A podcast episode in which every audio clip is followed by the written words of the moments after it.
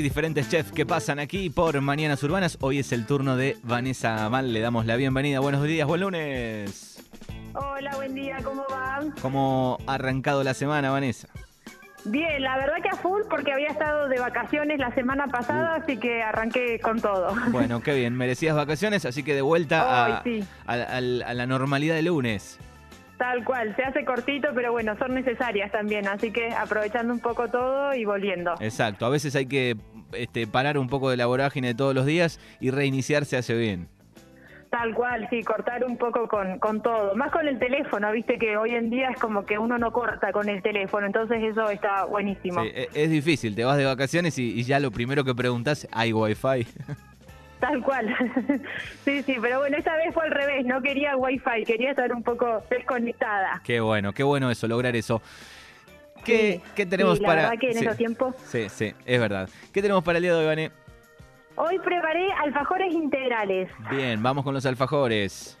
Dale. Eh, voy a pasar la receta de los alfajores integrales y después por ahí quería hacer como un pequeño resumen, si puede ser, de lo que son las semillas, porque a mí por ahí tengo gente que, viste, yo trabajo mucho con harina integral Sí. y me preguntan por el tema de la semilla, entonces por ahí quería explicar un poco sobre las semillas y por qué yo no las uso tanto para, para cocinar, si puede ser. ¿sí? Bueno, está buenísimo. Así que vamos a ir primero con los alfajorcitos. Exactamente.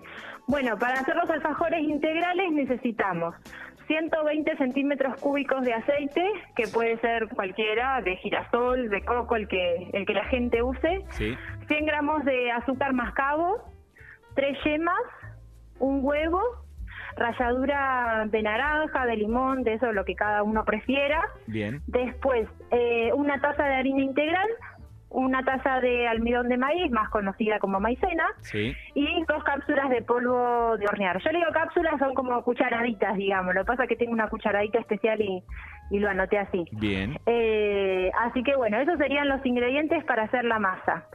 Por ahí yo lo que hago a veces también es si no vas a usar azúcar mascabo para una persona diabética, Sí. lo que puede hacer es reemplazar el azúcar por tres cucharaditas de, de algún edulcorante o stevia o, o lo que consuma. Entonces en ese caso podrían ser tranquilamente alfajores para personas diabéticas. También, buenísimo el dato.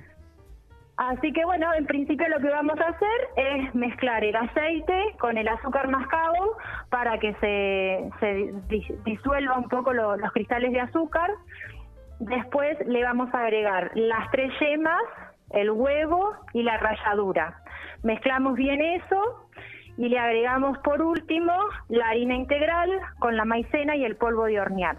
Eso se forma una masa, amasamos todo bien, lo dejamos media hora más o menos reposando y después estiramos y cortamos en forma de alfajor chiquito, grande, el que la medida que la gente quiera. Bien, el tema de la Lo cocinamos, de- el tema de la masada, digo, es un ratito, nomás hay que mezclarlo mucho.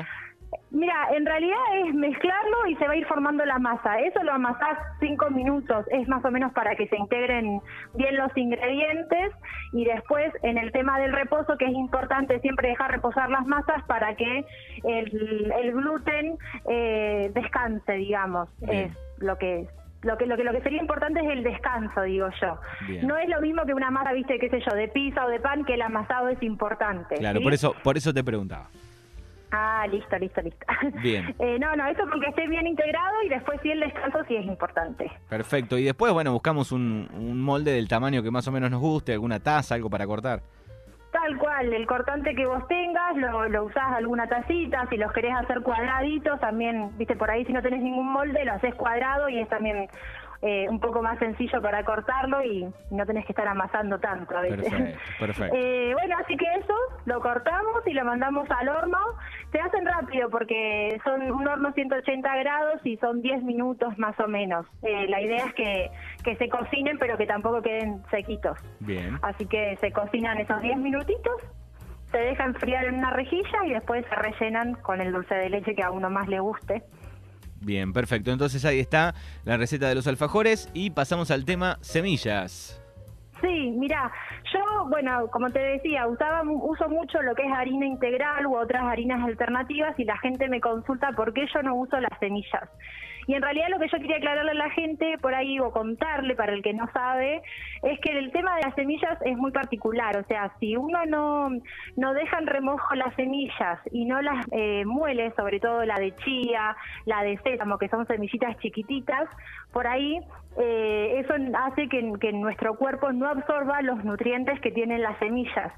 Entonces, si uno no hace eso, el cuerpo no las absorbe. Y en cambio, cuando uno mm, las pone, por ejemplo, si yo hubiese puesto en estos alfajores, hubiese puesto semillas de chía o de sésamo, la temperatura alta hace que ya la semilla se muera y eso no, no tiene ningún nutriente para nuestro organismo. Claro, bueno, eso, eso está buenísimo porque muchas veces eh, hacemos distintos procesos, ¿no? Con, con, cosas que no tenemos ni idea que pierde su, su, su, energía, su, valor, su propiedad, claro, tal cual. Sí, Sí, por ahí si vos lo querés usar para decorar está todo bien, porque es justo a modo de decoración. Pero si uno va a hacer un par integral y le va a agregar semillas porque eso le va a aportar más nutrientes, no. O sea, la única forma de consumir las semillas chiquititas y que el cuerpo realmente absorba los nutrientes es dejándolas en remojo y luego molerlas. O sea, no hay otra forma de, de absorber los nutrientes. Claro, pero en, el caso, por ejemplo, del, del, pan, digo, ¿hay que agregarlo antes de consumirlo un poquito? o Porque si lo horneas pierde también las propiedades. Claro, todo lo que va al horno pierde las propiedades, las semillas. Por ahí la que tenés la de girasol o la de zapallo no pasa nada porque vos se supone que lo masticás, es una semilla un poco más grande. Pero las que son chiquititas, por más que vos compres un pan integral con semillas, las semillas no van a aportar nada a tu cuerpo, ¿sí? sí. Sí, el, lo recomiendo. ¿Cómo? No, digo, sí, lo que decías antes, eh, sentirla en la boca, ¿no? Claro, tal cual. Esa es como la forma de que los nutrientes realmente eh, lleguen a, nuestro organismo.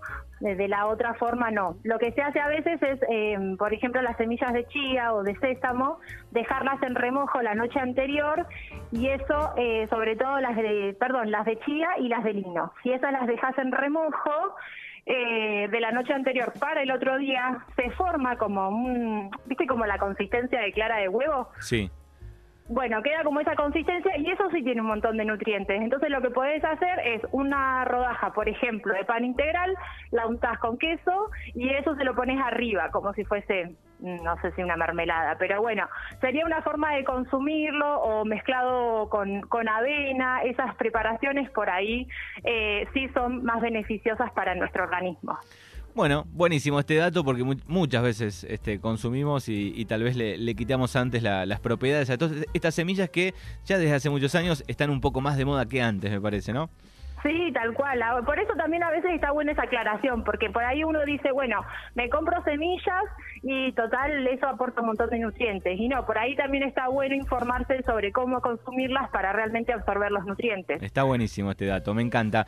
Bueno, Vane, estás a full con la cocina donde pueden este, pedirte cosas saludables toda la semana.